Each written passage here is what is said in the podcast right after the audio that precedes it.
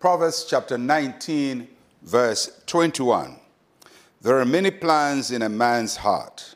Nevertheless, the Lord's counsel that will stand.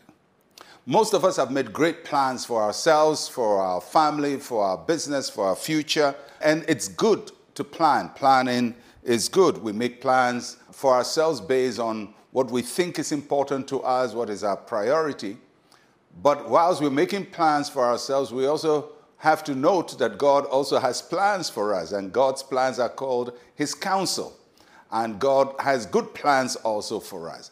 There are times that our plans and God's plans are in agreement, but there are also other times when our plans and God's plans are in disagreement, where something we want is not what God wants for us. So, uh, it's important that whilst we are making plans, we factor God's plan uh, into account. Somebody will ask me and say, uh, How can I know if my plans are right? Whether it's the, it's will of God, is God's plan for me? Should I just wait till something goes wrong? Then I will finally come to say, Oh, I, well, that's not God's plan for me. No, you don't have to wait till things go wrong to determine whether they were God's plans or not. So I'm going to give you three uh, concepts that will help you to align your plans with God's plans for your life. The first one is that when you're planning, prayerfully set your plans.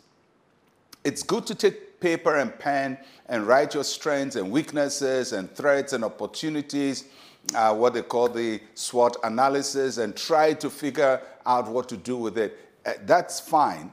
But as a Christian, you have to be prayerful about every decision you make. So be prayerful about your plans. Take them to God. Present them to God in prayer. Ask Him for wisdom. Ask Him for guidance. Ask Him to direct you. And ask Him if you are wrong for Him to stop you. And uh, when you prayerfully submit your plans to God, it helps to align your plans with God's plans. Second, seek God's honor and not your vanity. Many times our plans are grand because we want bragging rights. We want to do something that our schoolmates will be awed by, or maybe you want to impress somebody, so you make a plan to impress the person, uh, and, and all of that. Uh, if your plans are for vanity, they can't be from God. They can't be from God. I mean, it, it's just you're trying to uh, score points with your plans, with your achievements. They can't be from God. So they could be nice on paper, but it's not going to be God's purpose. And, and in the end, it will not stand because God is not in the business of supporting your vanity, He's in the business of honoring His name. So seek God's honor uh, and not your vanity. Check your motives uh, determine whether what you want to do uh, brings glory and honor to the name of the Lord. So, first, plan prayerfully. Second, seek God's honor, not your vanity. And number three, stay alert to the Holy Spirit.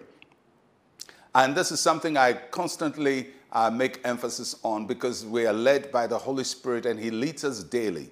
And one of the ways the Holy Spirit leads us is He uses our own emotions to lead us. So there, there are things that uh, happen in our hearts that put us off some things, and there's things that we are attracted to. And some of these things may be an indication of the Holy Spirit's leading. I'm not saying they are, I say they could be an indication. So when you have a plan and you don't feel peace within you, it could be the Holy Spirit telling you that plan is not from Him. So stay alert to the Holy Spirit. Don't make assumptions as to His will, but stay alert, uh, present your desires to Him, ask Him to guide you, and you would have clarity of purpose. Then your purposes can be aligned with God's plans for your life. Let's pray. Say with me, Heavenly Father, help me to align my plans with your counsel, and let your counsel stand in my life.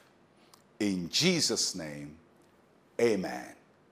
The counsel of the Lord shall stand.